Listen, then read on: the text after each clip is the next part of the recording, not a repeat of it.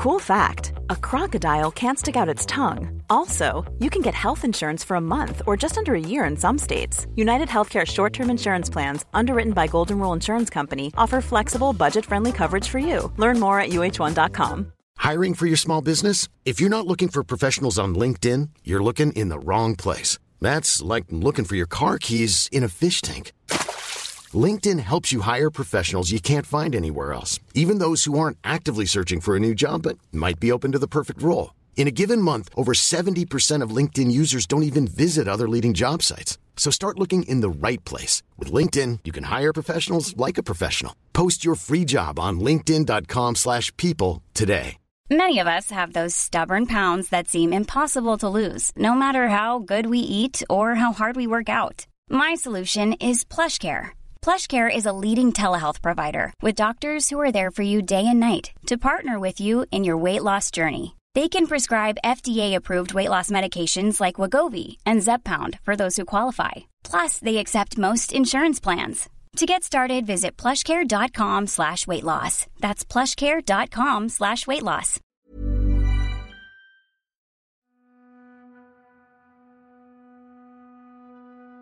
Vi fick uppdraget, eller vakthavande befäl ringde oss runt 14 den dagen. Ehm, eh, och vi fick information om att en kille i eh, OPS-korridoren då, som är isoleringskorridoren, skulle iväg på bedömning på Sankt Göran. Det är den 9 maj 2017 och kriminalvårdaren Sam, som arbetar på Sollentuna häktet i Stockholm, får uppdrag att transportera en intagen till Sankt Görans sjukhus. Den intagnes namn är Ali. Sam har aldrig träffat Ali tidigare och vet inte vad det är som väntar honom när han kliver in i Alis cell. Eh, när vi kommer fram in till cellen och går in då så inser vi att den här killen kunde knappt röra på sig. Okej. Ehm, vi går in, um, fängslar på och försöker få kontakt med honom. Ali har suttit i sin cell i 20 dagar. Under den tiden har han mått väldigt dåligt och har nu slutat svara på tilltal, ligger orörlig på golvet och är allmänt okontaktbar. Det slutar upp med att vi lyfter honom ut från cellen. Ehm, Tillsammans med två kollegor lyfter Sam Ali ut ur cellen, genom häkteskorridoren och ut till parkeringen där en transportbil med chaufför väntar. vi lyfter honom in i bilen och han, alltså han, han ger ifrån sig så här jämrande. Alltså han, det, det känns som att han försöker kommunicera men, men att det inte går. Ja. Ehm, Så vi är tysta i bilen, och, men han är fortfarande lite aktiv i, liksom, i kroppen. Alltså, Han kan ju fortfarande liksom röra på sig. Han, han vaggar ju fram och tillbaka. Ja. Ali är inte helt medvetslös. Han kan röra sig och han jämrar. Men han är döende. Det vet dock inte kriminalvårdarna om, för inga uppenbara tecken på någon skada syns på Ali. Det är en 25 minuter lång bilresa från Sollentuna häktet till Sankt Görans sjukhus. Sen så när vi väl eh, kommer fram till Sankt Göran så får vi lyfta honom ur bilen igen. Och eh, vi kommer till eh, själva mottagningen där på psykvården. Där vi lägger honom på britsen och inväntar då sjuksköterska och läkare. Väl framme vid sjukhuset står Sam vid Alis sida och försöker kommunicera med honom. Han försöker säga några tröstande ord, men inget tycks registreras hos Ali. Sa han något begripligt ord? Eh, ja, ett begripligt ord sa han. Och det var när han sa att eh, pappa, jag kommer dö. Ehm, och då försökte jag få kontakt med honom och sa liksom att vi är på sjukhuset, du kommer få hjälp. Läkarna kommer. Okej. Efter några minuter kommer läkarna fram till britsen som Ali ligger på.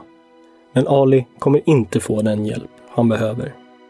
Och då tog de eh, temperatur och de kollade liksom... Eh, ja, de höll på liksom att undersöka honom. Nu vet jag inte vad för typ av undersökning vad det var de gjorde eller vad för typ av eh, koll de gjorde.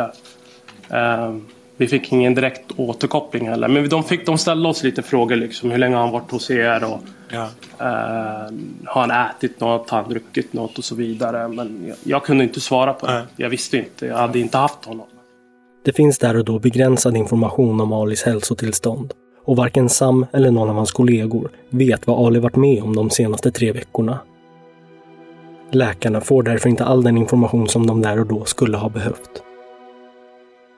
När läkarna tar tempen på Ali, som visar att hans kroppstemperatur är 34 grader, tror de att det är fel på termometern. Ja, men vi trodde att han skulle bli inlagd där. Sen så får vi information om att han har fått plats på Danderyd. Trots den låga kroppstemperaturen gör läkarna bedömningen att Ali är psykiskt sjuk och inte fysiskt sjuk. För i Alis journal kan de se att han har en historia med psykisk ohälsa, som han också ska ta mediciner för. Så Ali remitteras vidare till Danderyds sjukhus istället. Men när Sam och hans kollegor ska transportera honom dit har transportbilen redan lämnat sjukhuset och åkt tillbaka till häktet. Så då var vi tvungna att ringa efter en ny bil och det, Ja. det tog ju tid också. Nu vet jag inte exakt vad klockan var, men det tog tid. Efter närmare en timme kommer en ny transportbil för att hämta upp dem och kör dem då mot Danderyds sjukhus. Sam märker då att Alis tillstånd har hunnit bli mycket sämre. Ehm, sen började vi rulla ut från Sankt Göran. Ehm, då började hans andning. Han började chippa efter sin andning. Ja. Ehm, och då helt plötsligt så slutade han andas. På väg mot Danderyds sjukhus försämras Alis tillstånd rejält och hans kropp börjar ge upp. Andningen upphör kort, men innan Sam och hans kollegor knappt hunnit reagera kommer den tillbaka stötvis. Och då vart vi så här, okej han andas i alla fall. Och jag vände mig om och började liksom titta framåt mot vägen. Sen så påkallar Matteus mig uppmärksamheten och bara, ja, jag tror han har slutat andas. Då vänder vi oss om, eller då vänder jag mig om och kollar och börjar märka liksom att han, alltså han är inte lika mycket, han är inte med i matchen lika mycket. Nej. Och, eh, och då börjar hans ansiktstoning ändras också. Och det var då jag började märka liksom färgen runt läpparna ändras och att han har helt slutat andas. Under transporten till Danderyds sjukhus ger Alis kropp upp. Trots återupplivningsförsök kommer andningen inte tillbaka den här gången. Kalle då sa till eh, bilföraren då och gasa mot, eh, mot sjukhuset, närmsta sjukhus. Vilket var KS då. De svänger av mot Karolinska sjukhuset, som är det sjukhus som ligger närmast. När de kommer fram bär de ut Ali och Sam märker då hur mycket tyngre det känns att bära honom. De fattade ju direkt. Vi sa bara hjärtstopp. Och sen så kom en säng fram. De tog över och åkte. När akutpersonalen rusar fram har Ali redan hunnit avlida. Sen höll de på väl i, i en 30 minuter, 40 minuter ungefär innan de kom ut och sa att, eh, att de hade dödsförklarat honom. Vid 19-tiden dödsförklaras Ali. Men ingen vet vad som har hänt honom. Vad det var som ledde upp till hans död. Dödsorsaken förblir okänd fram till det att en rättsläkare undersöker kroppen. Då först kommer en förundersökning om brott inledas. Och polisens utredare kommer rikta sitt intresse mot häktespersonalen, sjukvårdspersonalen och mot kriminalvårdsinspektören. Men oklarheterna växer sig bara större när det visar sig att personalen har vitt skilda upplevelser om vad som har hänt. ögonen var helt borta. Jag bara, Jesus, alltså det, det kommer hända något. Man tyckte att någonting, någonting behöver göras. Vi tog ju upp hur länge ska det fortsätta så pågå. Har ni bland sjuksköterskorna diskuterat Ali? Nej, inte vad jag minns. De visste, vi tog upp det varje morgonmötet. Du lyssnar på Rättegångspodden och på den första av tre delar om dödsfallet i Sollentuna häktet. Så han har inte mm, fått eh, skallen inslagen eller något sånt där. Utan det fanns liksom inga andra skador på kroppen som kunde förklara dödsfallet. Eller andra sjukliga förändringar. Mitt namn är Nils Bergman. För att se en människa krypa som har gjort det på marken, det är inte sunt. Jag eh, skulle önskat att jag kunde undersöka patienten noggrannare. Vad var det som gick fel? att man inte på chefshåll insåg allvaret i Alis situation. Tycker du att du kunde gjort någonting annorlunda så här med facit i hand? Eh, vi får ju se sen i slutet av den här rättegången. Okej, tack.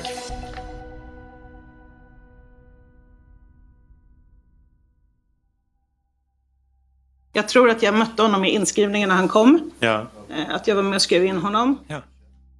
Vi hör kriminalvårdaren Maria. Den 20 april 2017 är hon med och den 23-åriga Ali skrivs in på Sollentuna häktet. Ali har hamnat där misstänkt för att i ett psykosliknande tillstånd tagit sig in i sin gamla högstadieskola och rånat en person på sin mobiltelefon. Ja, han satt ju hos oss på femman den perioden. Mm. Eh, och vad jag minns så hade han eh, inte, mådde inte så bra. Ali har en historia av psykisk ohälsa och är i behov av regelbunden medicinering. Grejen han hade ingen medicin när han kom. Nej. När Ali skrivs in ombeds kriminalvårdaren Sandra utföra ett frågeformulär som bland annat rör den intagnes hälsa. Sandra upplever då Ali som trotsig och motvillig till att delta. Men där vet jag inte om han bara sa ja bara för att bara säga ja. Jag förstår. Hon upplever att Ali verkar svara ja på frågorna, mest för att få inskrivningen överstökad. Och sen kom också frågan, äter du för närvarande några av läkare ordinerade läkemedel? Och där har du också kryssat för ja. ja. Vad, vad grundar du det eh, Han krysset sa på? nog så att bara ja men sa inte vilken medicin. Nej. Hade Ali haft sin medicin på sig hade sjukvårdspersonalen på häktet tagit hand om den, jämfört den med vad som står i hans journal och sett till att han ordinerats rätt medicinering. Men här sker det en miss. Alis mamma har åkt med Alis mediciner till polisstationen i Solna och lämnat över dem där med löftet att medicinerna ska nå arrestpersonalen. Men detta sker alltså aldrig. Ali förblir därför utan mediciner och kommer heller aldrig själv att fråga efter dem. Sjukvården kontaktas ju oftast när de har medicin de kommer för sen får ju de göra sin bedömning. Mm. Men minns du om det diskuterades Nej, mediciner? Nej, jag minns inte. Togs det upp någon gång där man liksom frågade tar han några mediciner? Kom den frågan upp överhuvudtaget? På under inskrivningssamtalet. Nej, egentligen under häktestiden på avdelning 5 hela tiden. Jag kommer inte ihåg. Ali hanterar inte frihetsberövandet bra alls och reagerar både fysiskt och psykiskt. Han blir trotsig och utåtagerande och utan sina mediciner börjar han även uppträda aggressivt och irrationellt. Vad jag minns fanns det andra säkerhetsklienter på den avdelningen som eh, betecknades som farliga om man säger så. Och eh, de vart störda utav honom för, så att det inte skulle eskalera då så flyttade man ner honom till oss. Kriminalvårdaren Mikael arbetar på Sollentuna häktets avdelning 5. Där hamnar intagna som upplevs som stökiga. För där finns det observationsrum. De rummen är till för just stökiga intagna och består av fyra vita väggar, ett låst fönster, en madrass på golvet, ett handfat och en toalett. De här rummen kallas även för isoleringsceller och i en sådan cell hamnar Ali redan efter ett par dagar. Och hur hade han det på avdelning 5 där? Hur, berätta lite om hur han mådde och vad som hände och vad han gjorde. Ge en bild av det hela. Ja... För, alltså för, för mig, för att ge en liten bakgrundsbeskrivning utav eh, det, det här så måste man förstå Alis, utifrån min minnesbild, Alis mentala nivå. Mm, berätta. Och enligt min mening så var, hade Ali en mental nivå som en 12-13-åring. Mm. Eh, tillbakadragen. Eh, Du får nästan dra ur honom vad han, eh, vad han ska säga. För något. Jag förstår vad jag menar. Du försöker, Mm. du försöker dra ur honom svar överhuvudtaget. Det är det ena. Och det, det andra är det att de svaren du får är inte relaterat till en vuxen man. Nej. Det Mikael åsyftar är att Ali är diagnostiserad med marginell mental retardation. Han har nedsatt funktionsnivå och kan därför upplevas som yngre i sitt sätt att föra sig. Och hans konsekvenstänk är också underutvecklat. Det här kombinerat med hans övriga psykiska ohälsa har gjort att han har haft vissa svårigheter i livet. Med rätt medicinering och vid rätt förutsättningar kan Ali fungera bra i samhället. Men i den situationen han befinner sig i nu, inlåst på ett häkte, så försämras hans mående snabbt. Kriminalvårdaren Mikael upplever att Ali är något förvirrad och att han är lättpåverkad och verkar ta efter det som händer runt omkring honom. Och vid det aktuella tillfället så hade vi en annan intagen. Du kan säga bara medintagen, vi behöver inte säga namnet Nej. på den personen. En annan, jag tänkte bara säga annan. Ja, jag, jag säger inte att du skulle Jag göra det. säga Men... någon, något namn. Eh, en annan intagen då som eh, satt på, på den avdelningen då som Ali hamnade på som eh, ja, vad ska man säga då, betedde sig väldigt obskyrt. Han, eh, På samma avdelning som Ali hamnat på, i nära anslutning till hans cell, finns en medintagen som vid den här tiden också är väldigt utåtagerande och aggressiv mot häktespersonalen. Han skriker och gormar, stökar till cellen och kastar även sin mat på väggarna. Och eh, min personliga uppfattning är att eh, han, om man får använda uttrycket då, triggade Ali till att bete sig på samma sätt. Ali börjar ta efter det här beteendet. Även han börjar nu kasta sin mat på väggar och golv och uppträder allmänt irrationellt. Han blir svårhanterlig för kriminalvårdarna. Och hur, eh, hur hanterade ni i personalen detta? Jag försökte få honom att sluta naturligtvis till att Mm. börja med. Förstod han det eller kunde man Nej. kommunicera med honom? Nu är det klart att det gick att prata med honom men han, gjorde, han ville inte göra sig förstådd. Nej. Gjorde han någonting annat? Ja, Han- ja eh, han ordnade översvämning vid något tillfälle. Ali skapar även översvämning i sin cell genom att lägga sina kläder i handfatet och låta kranen rinna, eller i toaletten och spola tills vattnet rinner ut på golvet. Ett beslut tas då om att stänga av vattnet till hans cell. Vattnet får han då tillsammans med måltidsutdelningen tre gånger om dagen, eller när han själv ber om det. Men samtidigt fortsätter han ta efter den här medintagnes beteende med att kasta ut måltiden han får, på golvet och på väggarna. Men till skillnad mot den medintagne som ändå tycks talför och medveten om vad han gör, så tycks Alis beteende mer likna en psykos. Han, eh, cellen är rörig, det är matrester, det, eh, det går inte att få kontakt med honom, han svarar inte på de frågor jag ställer. Vi hör kriminalvårdaren Maria. Det här irrationella och utåtagerande beteendet fortsätter i dagar som övergår till veckor. Maria reflekterar då kring varför Ali inte flyttas någon annanstans. Enligt henne mår han ju uppenbart dåligt. Så att det var väl snarare frågan om vad, vad som skulle kunna göras. Ja. Hur länge brukar man enligt erfaren- erfarenhet sitta i en sån Fyra, isoleringscell? fem dagar. Fyra, fem dagar. Och vad brukar hända sen? Sen måste det ju eh, göras någon form av lösning. Okej. Så jag, jag har sett honom eh, i hans förändring. Skulle jag nog säga att det är de som har sett det mest. Vi hör kriminalvårdaren Romeo. Han är en av grundbemanningen på avdelning 5 och har mycket kontakt med Ali. Han har tittat till Ali, pratat med honom genom luckan i celldörren och hjälpt honom att till exempel duscha. Romeo vittnar om att Ali till en början var hyfsat klar i huvudet, men att hans tillstånd snabbt försämrades. Han är någon annanstans. Han är någon annanstans? Ja. Och vad menar du med det? Hur tar det sig uttryck så att säga? Att han är någon annanstans? Ja, det är ungefär som att hitta någon som inte är där. Lampan är tänd men ingen är där i ögonen i princip. Han är någon annanstans. Romeo misstänker att Ali är på väg in i en psykos. Något som inte är ovanligt förekommande för intagna i häktet, menar han.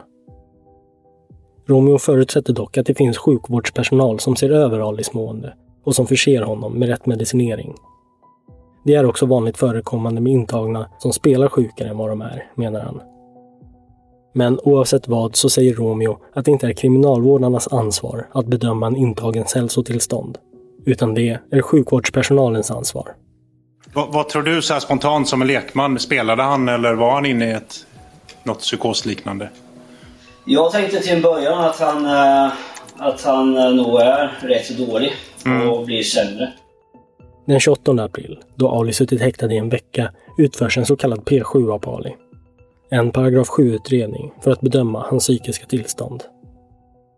Han bedöms då inte vara tillräckligt psykiskt sjuk för att förflyttas till en rättspsykiatrisk avdelning. Och Ali får då återgå till sin cell. Efter det så är han fortfarande kvar hos oss och då vet jag att jag tänkte att han antagligen inte är så sjuk då som han Ja. ger intryck av. Ali fortsätter att stöka runt i sin cell och kastar sin mat och sitt vatten runt omkring sig. Kriminalvårdarna ser aldrig riktigt när det här sker, men ser själva förödelsen varje gång de är där och lämnar ny mat åt honom. Tas det inte bort?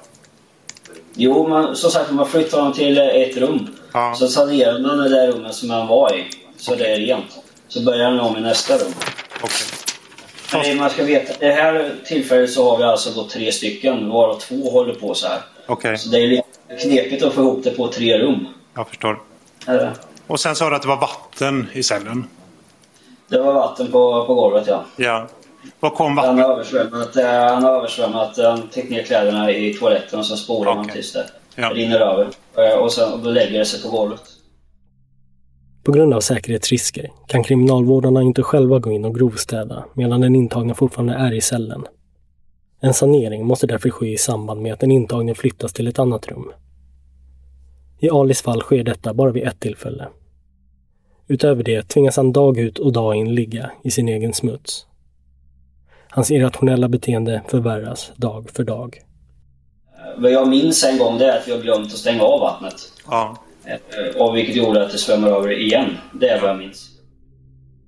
Beslutet om att strypa vattentillförseln till hans cell fortlöper under hela hans vistelse. Detta på grund av att Ali återigen ser till att svämma över cellen vid det tillfälle då kriminalvårdarna glömt att stänga av vattnet. Eh, I början var det väl inte så jättemycket men sen eskalerade det väl. Mm. Eh, Så det blev mer och mer. Tills liksom i princip hela rummet var täckt med mat och, Mm. och dryck. Kriminalvårdaren Tina arbetar också vissa dagar på avdelning 5 och bevittnar också Alis försämrade hälsotillstånd. Tina berättar att kriminalvårdarna har en skyldighet att se till att alla intagna får och tar emot mat och dryck vid alla serveringstillfällen. Men att det inte finns något krav och heller inga tydliga rutiner kring att se till att maten och vattnet faktiskt intas av den intagne. Det var väl mer att vi hade svårt att veta om han alltså, åt eller drack. Eh, Ja. Just för att större delen av maten tror jag hamnade på väggarna men det var ju svårt att kontrollera hur mycket eller om han även ens fick i sig någon mat. Det vet vi inte. Du vet inte om han fick i sig någon mat? Nej. Hur, hur fick han maten och gjorde ni någonting för att kontrollera? Ehm, han får ju maten av vårdarna Mm. eh, på plats. Men sen så är det ju svårt, vi kan inte, man har ju inte möjlighet att stå och titta på ifall någon äter utan det vi brukar göra är att kontrollera sen när de ska slänga maten Mm. hur mycket som är kvar. Eh, Men desto mer mat det blev i, i, i cellen så blir det ju svårare att se hur mycket mat man faktiskt får i sig. Mm. Vätska och så? Vet du om man fick i sig vätska? Nej, tyvärr. Eh, det vet jag inte. Eh, Erbjöd du honom vatten någon gång? ja, Och hur reagerade Ali då? då drack han ingenting. Nej. Eh, han tog emot vattnet men eh, sen ville han inte, inte dricka. Nej. Hur många gånger var det som du erbjöd vatten och att han inte ville dricka? Ungefär. Det vet jag faktiskt inte, jag kan inte svara på det. Var det en gång eller var det flera gånger? Det var mer än en gång i alla fall, så kan jag säga. Men sen hur många det vågar jag inte svara på. Nej. Imagine the softest sheets you've ever felt. Now imagine them getting even softer over time. That's what you'll feel with Bowl and Branch's organic cotton sheets. In a recent customer survey, 96% replied that Bowl and Branch sheets get softer with every wash. Start getting your best night's sleep in these sheets that get softer and softer for years to come. Try their sheets with a 30-night guarantee. Plus, get 15% off your first order at bowlandbranch.com. Code BUTTERY. Exclusions apply. See site for details. This Mother's Day, celebrate the extraordinary women in your life with a heartfelt gift from Blue Nile. Whether it's for your mom, a mother figure, or yourself as a mom, find that perfect piece to express your love and appreciation. Explore Blue Nile's exquisite pearls and mesmerizing gemstones that she's sure to love. Enjoy fast shipping options like guaranteed free shipping and returns. Make this Mother's Day unforgettable with a piece from Blue Nile. Right now, get up to 50% off at BlueNile.com. That's BlueNile.com. Hiring for your small business? If you're not looking for professionals on LinkedIn, you're looking in the wrong place. That's like looking for your car keys in a fish tank. LinkedIn helps you hire professionals you can't find anywhere else, even those who aren't actively searching for a new job but might be open to the perfect role. In a given month, over 70% of LinkedIn users don't even visit other leading job sites. So start looking in the right place. With LinkedIn, you can hire professionals like a professional. Post your free job on linkedin.com slash people today. Ali får inte i sig tillräckligt med mat och vatten. Det han får in till cellen hamnar på golv och väggar, vilket också är uppenbart för samtliga kriminalvårdare som ser cellen. De tänker dock att han rimligtvis bör få i sig tillräckligt av det de förser honom med. Annars skulle han ju ha sagt till. Mat i rummet. Eh, och, och på slutet, han, gick inte att föra någon dialog med honom. Men Ali mår vid den här tiden så pass dåligt, både fysiskt men framförallt psykiskt, vilket gör honom oförmögen att känna av sin egna kropps behov. Vi hör kriminalvårdaren Sandra. Vatten eller vätska överhuvudtaget? Har du någon uppfattning om vad som hände med vatten eller vätskan? Mm, På grund av att han hade gjort översvämning så stängdes vattnet av. Då hade vi en vattenkanna utanför rummet. Mm. Stod det någon vattenkanna eller något annat med vatten inne i rummet? Nej, inte in i rummet. Utan han skulle flagga på när han ville ha vatten. Mm. Sen eh, gav vi också så vi vatten under mat och alltid när vi skulle göra matutdelning. Mm. Alltid när den skulle ha matutdelning så? Skulle han få vatten. Och så Okej. skulle han se till. Ja. Men det stod en vattenkanna utanför rummet och när han flaggade på kunde han få och sen vid vi, matutdelningen. Drack han vatten? Jag minns när han drack framför mig. Ja. Vet jag. jag fyllde på två muggar till honom han ville ha. ja. Och när var detta i tiden? För är det början, mitten eller slutet Det av var nog i perioden? mitten där tror jag. För det, tidsperioden, det, jag förstår om det är svårt att minnas, men om, om du kan försöka tänka när, när det var. För det började den 21 april och sista dagen då var den 9 maj.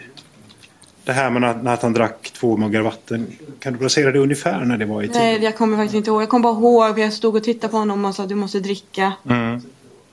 Varför sa du så till honom att han måste dricka? För jag vet inte, jag tror att man kliver ut från sig själv lite. Alltså, man, vill ju en person, man vill ju inte någon illa, så man vill ju att de ska dricka vatten. Ja. För vatten är viktigt och mat är viktigt. Och, ja. Så sa man typ du måste dricka. Men eh, ungefär i mitten då såg du att han drack två muggar. Ja. Det, såg du någon gång mer att han drack? Eller säkerställde det på något sätt? Jag har ingen minne av det men jag kommer bara ihåg just den gången. För jag stod Mm. och tittade på honom bara och jag ville bara att han skulle dricka. Vi har ju frukost, middag, lunch. Ja. Tre gånger per dag går man in med mat till den intagna, berättar kriminalvårdaren Romeo. Så gjorde man även till Ali. Men även Romeo nämner att det inte finns krav eller rutiner att se till att den intagne faktiskt intar maten eller drycken. Vid ett tillfälle ser dock Romeo att Ali får i sig några skedar yoghurt. Så min fråga blir, har ni någon gång, förutom den här yoghurten då, sett, eller har du ska jag säga, har du någon gång sett att han har ätit? Nej, inte mer yoghurt. Nej. Och dricka vatten eller någon annan vätska, berätta om det. Ja, vi, ska, vi häller ju då upp i, i kopp som man, eh, som man då eh, via luckan då så, eh, ger in. Och det ska man säga, de övriga som brukar vara på observation efter ett tag så blir man törstig. Mm. Eh, även om man är rätt, eh, rätt dålig psykiskt på något sätt så säger man till om man behöver dricka. Ja. Så brukar här. Han gör ju inte det. Och han har ju ingen större intresse av att komma fram till luckan för han är ju någon annanstans. Så han lyssnar ju inte när vi ber honom att komma fram Okej. eh, och ta vatten. Och vad gör ni då? Ja, försöker så gott vi går, och ger in vatten men eh, till slut så blir det bara att vi ställer in en kopp alternativt att vi kommer sen senare igen och försöka igen. Okej. Därför att vi har fortfarande andra arbetsuppgifter som ropar på oss samtidigt. Så det är väldigt eh, process att försöka få ihop det här på tre man. Men eh, har du någon gång sett honom dricka vatten? Eller någon, någon annan vätska? Nej. Det är stressigt på den här arbetsplatsen. Det är mycket att göra för kriminalvårdarna, många intagna att se över. Hela Sollentuna-häktet rymmer platser för 244 personer, men det är sällan helt fullt och alla intagna bedöms heller inte som problematiska utan klarar sin vistelse utan någon speciell tillsyn. På avdelning 5 är det betydligt färre intagna. Vid den här tiden omkring 10 stycken.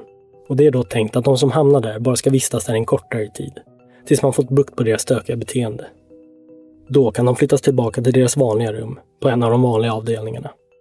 Jag skulle inte jobba där men eftersom eh, personalen på den här avdelningen klarade inte sin eh, dagliga arbete. Jag var, eller vi larmcheferna blev tvungna att jobba där och hjälpa till eller vet inte. Larmchefen på Sollentuna häktet, Reskar, upplever att kriminalvårdarna har svårt att se över de klienter som finns på avdelning 5 och han får ofta hoppa in och hjälpa till. Eh, jag träffade honom, vi pratade normalt, uh, skämtade och så vidare. Reskar tycker överlag att Ali är lätt att ha att göra med. Är man trevlig och tålmodig med honom får man också ett trevligt bemötande. Men efter kanske tio dagar jag märkte när man så Ja. uh, han blev uh, sämre och sämre. Det var något som ändrade på honom faktiskt. Den 5 maj får Reskar i uppdrag att hjälpa personalen med en visitation i Alis cell. Alltså en kontroll över att allt fungerar som det ska i cellen. Att celltelefonen fungerar och liknande. Det här blir första gången Reskar får se hur förfärligt det ser ut i Alis cell. Han blir förvånad och mycket besviken. I alla fall en dag när eh, jag tittade i rummet, det var ju typ eh, massa matlådor, eh, matrester, alltså rummet det var alltså kaos i rummet man kan säga.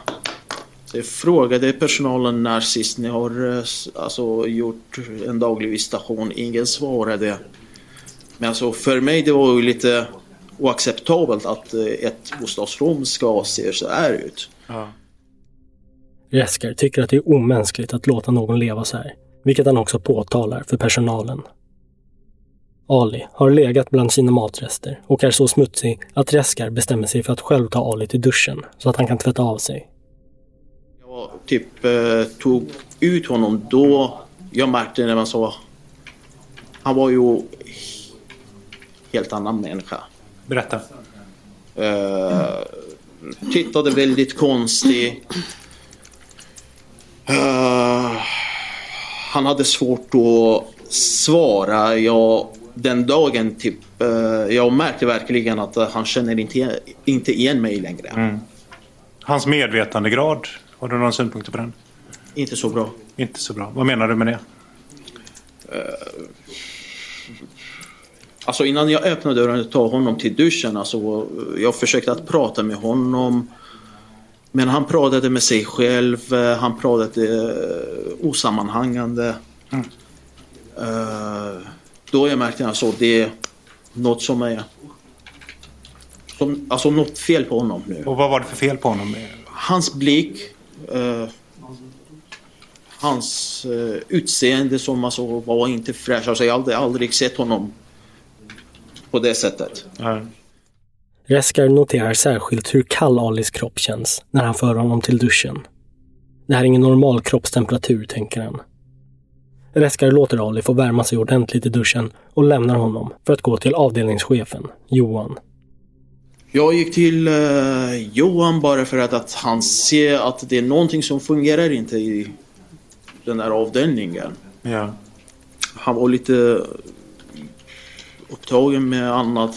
Han först han ville inte och sen han har eh, något möte eller jag vet inte vad. Avdelningschefen, tillika kriminalvårdsinspektören Johan, ger först intryck av att vara upptagen.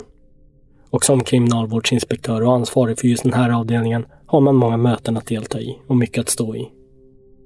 Men Reskar ligger på, framhäver att det här är viktigt och han får slutligen med Johan ut till Alis cell. Vad ville, du, vad ville du att Johan skulle göra? Varför tog du med honom? Att kolla upp eh, vad som fungerar inte, varför eh, rummet ser, så här ut, varför rummet är inte städat. Ja, klienten kanske mår inte bra då, man borde typ ta upp med sjukvården eh, eller på något sätt om eh, man kan tilltala till klienten att städa rummet. Om han kan inte städa då man eh, fixa, sanera eller på något sätt eh, hjälpa till. Va, va, hur reagerade Johan på det här? Nej, först eh, jag tog ju honom dit och sen jag sa till personalen att de får öppna rummet. Han tittade och han sa ja, det är äckligt. Jag sa, Förlåt, men alltså, det- förlåt, jag hörde inte. Han sa... Han sa ja, det är äckligt. Ja, ja. Och jag sa till honom tror jag att eh, nej men alltså jag var inte ute efter det att du säger det, jag säger själv men eh, jag menar när SIS-personalen har öppnat rummet och gjort en daglig visitation. Sen han sa ingenting, han bara ja men personalen får städa rummet. Sen han gick. Reskar är inte nöjd med den här reaktionen. Johan ber inte att själv få se och träffa Ali för att höra hur han mår eller vad han tycker om situationen med hans cell. Reskar bedömer dock den här situationen som allvarlig, snudd på akut och misstänker att någonting riktigt illa kan hända. Så efter att Johan har gått väljer Reskar att filma och fotografera cellen. Var, var, varför fotar du? Brukar du Jag vet fota? inte, alltså, det var något eh, känsla att det är något som fungerar inte och något som kanske det kommer hända eftersom han eh, förändrade sig, alltså kanske psykisk mående eller fysisk eh, mående och så vidare. Då, jag vet inte varför gjorde jag. Vad ville du att, eller vad tyckte du att Johan skulle göra med den här informationen? Är du nöjd med svaret och det som hände? Nej. Reskar ser det som en självklarhet att sjukvården ska titta till Ali. Och det tar han vid det här tillfället också upp med de berörda kriminalvårdarna. Jag sa till personalen men ni får prata med, alltså de pratar med sina chef igen och eh, de får informera sjukvården. Sen om de gjorde eller inte, jag vet inte om verkligen de gjorde eller inte. Reskar tar det för givet att denna sjukvårdskontakt ska tas. Men han får aldrig någon återkoppling om att detta sker.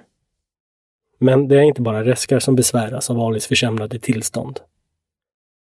Samtliga kriminalvårdare menar att de insåg allvaret och att problematiken kring Ali inte gick obemärkt förbi. Vi hör kriminalvårdaren Sandra. Eh, pratade du med kollegor om Ali? Ja, Vad pratade ni om då? att det här är inte är okej. Hur länge ska det här fortsätta? Hur länge ska det här pågå?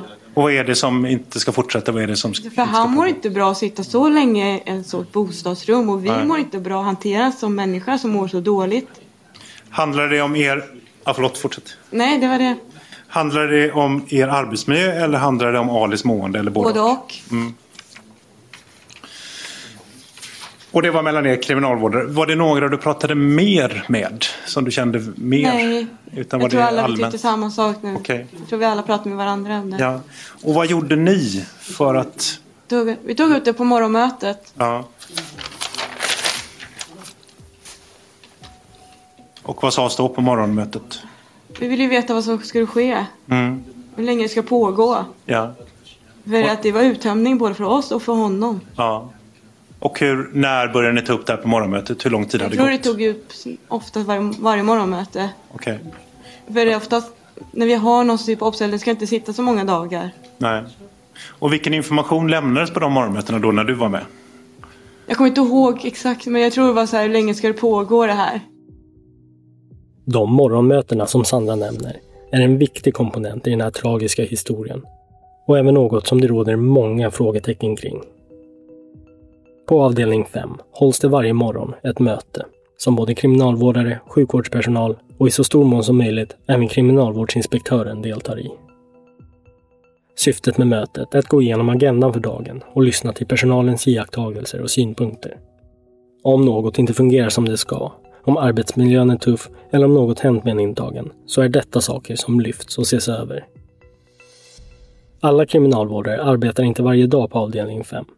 Men samtliga kriminalvårdare menar att de gånger de gjorde det och deltog i ett morgonmöte så lyfte de problematiken kring Alis situation. Blev, hände någonting? Eh, Om, om jag säger så här, hur många gånger togs det upp på morgonmötena ungefär? Jag tror det tog upp varje gång. Varje morgon, det sa du kanske. Eh, var Johan med vid de mötena?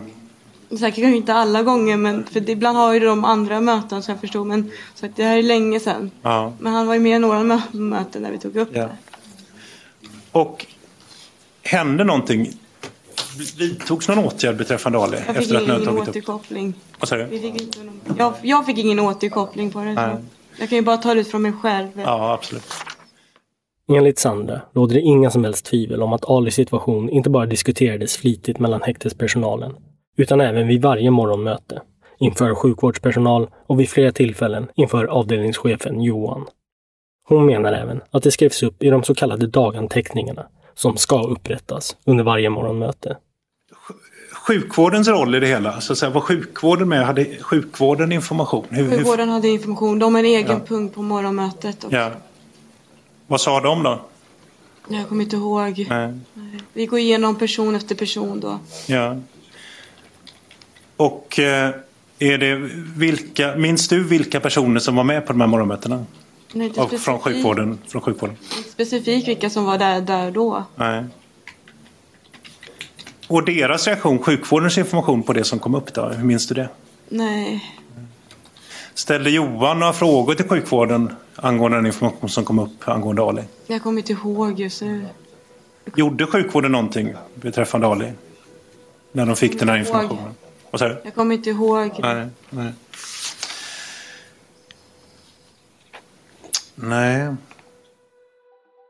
Ali lider av allvarlig undernäring.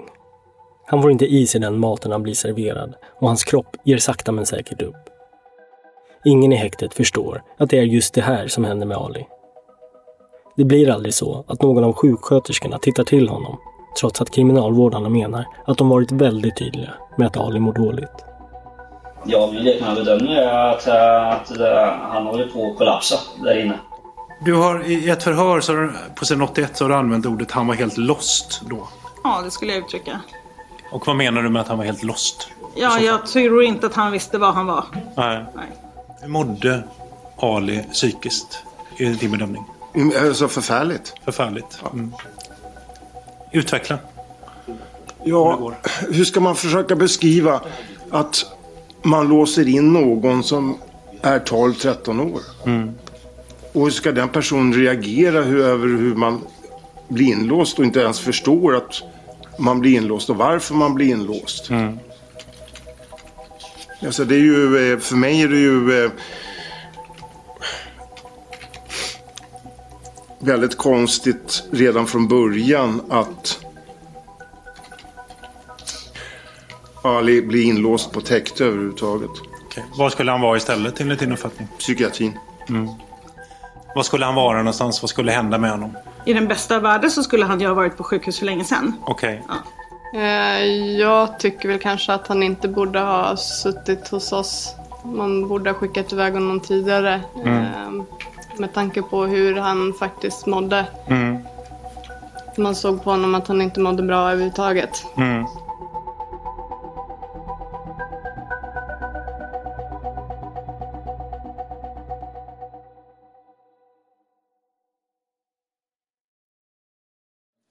Jag gick till honom och eh, han bara tittade på mig. Den 8 maj har Ali suttit i sin cell i tre veckor. Den här dagen bestämmer sig larmchefen Reskar, som oroat sig över Alis tillstånd, för att återigen titta till honom.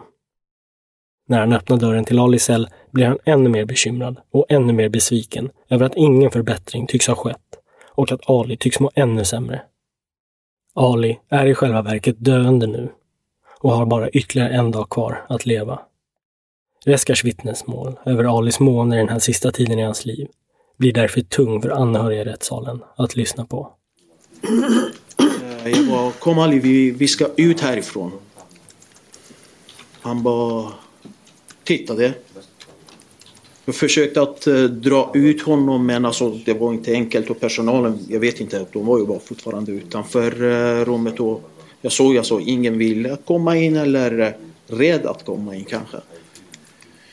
Jag själv typ drog honom till eh, dörren och flera gånger. Jag bara Ali kom vi måste ut. Han bara varför eh, eller vart?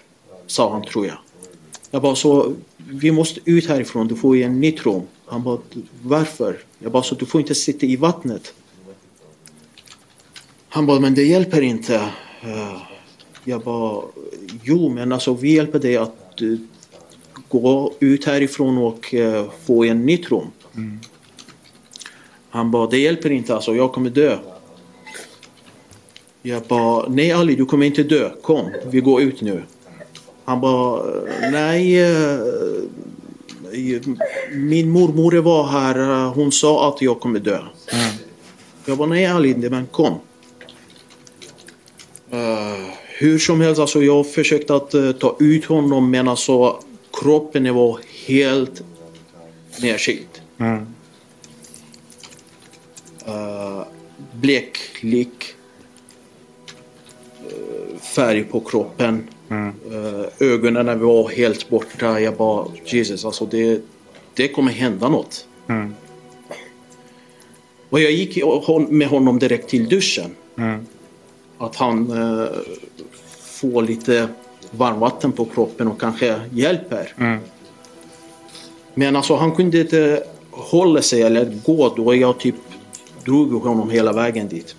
Han kunde inte gå, Nej. du? Mm. Uh, då jag satt honom under duschen och öppnade varmvattnet. Men han eh, kunde inte hålla sig och typ uh, låg igen på golvet. Han låg i duschen? Ja. Men jag f- försökte i alla fall att han får några minuter varmvatten på kroppen Mm. och så vidare. Och... eh, Ja... Eh, sen... Eh, jag tog ut honom igen till något annat rum. Jag sa till personalen att man- han får så fort som möjligt eh, få kläder och sånt. Mm. Sen... Eh, ja. Vad hände med honom sen? Vad, vad gjorde du? Vad gjorde personalen? Nej, alltså jag bara så här, eh, det är något som går helt åt helvete. Så, Du trodde det skulle gå åt helvete? ja, Mm. men eh, jag sa till eh, personalen, så ni, ni får ta upp med chefen att eh, han behöver hjälp, han behöver sjukvård. Mm. Han mår inte bra, han kommer dö här. Läget är akut den här gången, anser Reskar och påkallar återigen avdelningschefen Johan. Jag gick till honom. Uh, han var upptagen men eh, jag, försök, eller jag sa till honom alltså den här killen mår inte bra. Han bara... Uh, eh, jag, han sa jag vet. Jag bara men alltså han, uh, han håller på att dö. Han bara mina personal har koll på läget. Jag lämnade men jag sa till personalen att han behöver sjukvård. Tycker jag. Någon sjukvårdspersonal tillkallas inte, trots att Reskar gått till avdelningschefen personligen. Reskar släpper inte det här i första taget och besöker Ali en gång till senare på kvällen. Jag tror det var till kvällen jag själv eh, tittade några gånger på honom och han låg precis på samma ställe som han låg. Och det är därför jag gick och eh, hämtade eh, sjuksköterskan. Jag bara, du får titta på honom. Han bara öppnade luckan och blev chockad faktiskt. Han blev chockad? Han blev chockad och ja, lite besviken. Mm. Han bara, vad gör han här för i helvete? Jag sa, det undrar jag också. Reskar ser själv till att sjuksköterskan Jens tittar till Ali. Jens är en av de sjuksköterskor som tillbringat mest tid på just den här avdelningen. Men trots det är det här första gången han ens ser Ali under de 20 dagar som Ali befunnit sig på avdelningen. Alltså jag jobbar ju inte på Sollentuna men ibland så kan jag kanske ha hört från den samordnande sköterskan att han är lite slarvig och försvinner, var mycket på plan fem och fika med personalen sådär och inte I den internutredning som tillsätts efter att Ali dött riktas det skarp kritik mot bland annat den här sjuksköterskans arbetsinsats. Eftersom det under utredningens gång också framkommer djupt bekymmersamma uppgifter om vad han haft för sig på avdelningen. Nej, det kom som en chock för sjuksköterskorna när det Ja. framkom att han hade stulit läkemedel. I internutredningen framkommer bland annat att Jens stulit läkemedel från Sollentuna häktets läkemedelsförråd som han under den här perioden självmedicinerade med. Ja, det är ju opiader så Mm. att eh, det är ju starka läkemedel. Han själv menar dock att hans förmåga att undersöka patienter inte påverkades av att han självmedicinerade. Du var beroende av läkemedel? Ja. Okej. Hur påverkade det dig Ingenting. i ditt arbete? Ingenting. Nej. Men det är inte sjuksköterskan Jens som åklagaren menar bär ansvaret för Alis död. Det är det kriminalvårdsinspektören och avdelningschefen Johan som gör, menar åklagaren, som åtalat honom för vållande till annans död och för tjänstefel. Kriminalvårdsinspektören menar dock att han aldrig någonsin fick information om att det var så illa ställt med Ali. En bild som även tycks stämma överens med övrig sjukvårdspersonal som arbetade på avdelningen. Och som heller aldrig någonsin under den här perioden ens hörde Alis namn nämnas. Från, på de här morgonmötena som du då har varit på, har du då Mm. fått någon information om Ali? Inte vad jag minns. Nej. Har du på något av de här morgonmötena fått någon information om Ali? Nej. Nej. Har du eh, hört talas om honom under den här perioden då han satt på häktet? Eh, nej. Kände du till Ali överhuvudtaget? Nej. Inte någon av sjuksköterskorna fick reda på att Ali mådde dåligt, menar de. Hade han undersökts hade de troligtvis tydligt kunnat se att Ali var på väg att dö av uttorkning. Vilket alltså inte upptäcks förrän det är för sent. Och då av rättsläkaren. Men mer uttorkad än så bild. kan man inte bli. Nej, Alltså det är så högt värde, vi har aldrig någonsin mätt Nej. upp ett sånt högt värde. Okej.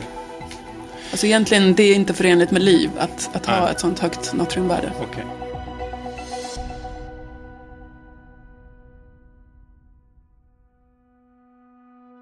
Du har lyssnat på Rättegångspodden och på den första av tre delar om dödsfallet i Sollentuna häktet. Ansvarig utgivare är Jonas Häger. Mitt namn är Nils Bergman. Tack för att ni lyssnar.